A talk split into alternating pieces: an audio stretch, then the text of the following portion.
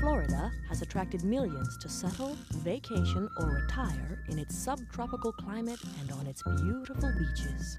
Miami Beach is on a slim thread of land nearly 4 miles east of Miami, between Biscayne Bay and the Atlantic Ocean.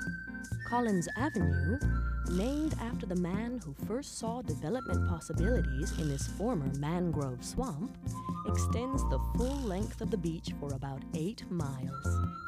Visit the elegant shops on Lincoln Road Mall and see the views from the causeways to Miami Beach and the yacht marinas, including the huge Miami Marina, see the suburb of Coconut Grove, a mile of shops.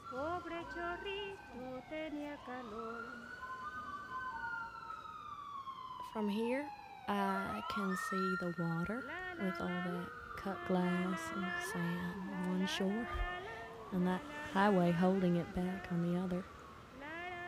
From here, that water looks like a bruise when it's cloudy, but when it's bright, why, that bridge traffic glare about burns my eyes. But now, inside here, there's just this mirror, and this dresser, and my bed, and parts of these other pieces I've lived on. You know, it seems like the color is just about coming off the walls and draining off into these corners and pooling up all yellow there, but I think I'm imagining that. Heat and light exert a considerable influence on different types of tissues and plant life. Their vital functions are conditioned by temperature and radiance. In a world dominated by heat and light, living things are muted, become inactive. Surfaces reflect temperature and radiance, and are impossible to touch. Mirages obscure perspective, objects recede, and distances are out of reach. This room seems big enough for me. Of course, there isn't much of me in it, but then that's the only thing in it.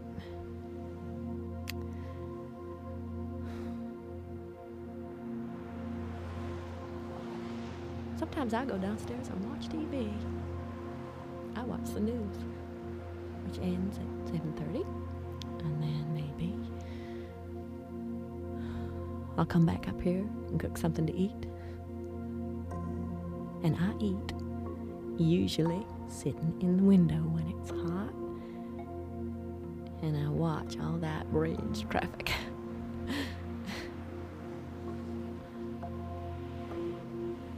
You know, it's not a bad place to be.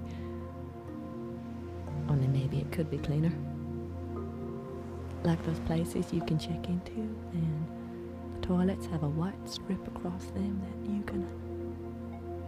have to tear off. Along the shoreline, people huddle like flotsam and live on jetsam.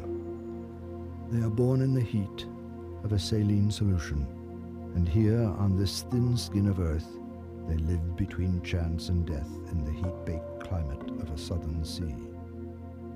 Their lives are punctuated by urban congestion and construction.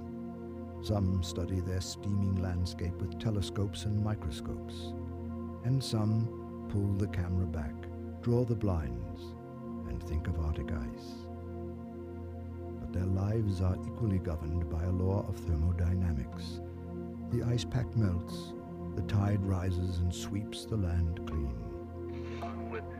Yes. That's exactly what I think. It's the kind of thing you can't forget.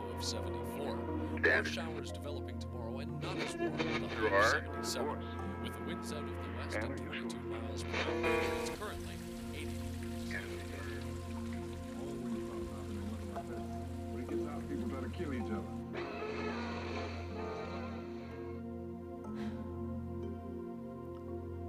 I don't know the other folks here. People leave you alone. I've heard tell now that this is more like God's waiting room than a hotel. You know, here folks check in before they check out. But for me, well, it's home for now. Oh, look, it's raining. Well, that's okay. Because they say on the TV that it's what we need. No, it's all right here, and I'm fine and all. I'm fine. You know what I mean?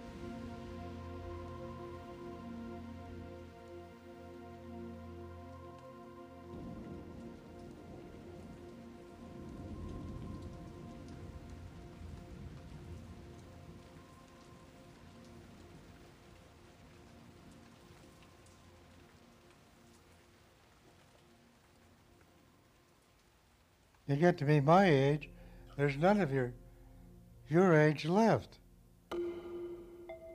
Truthfully, they're all gone because men have died or moved away.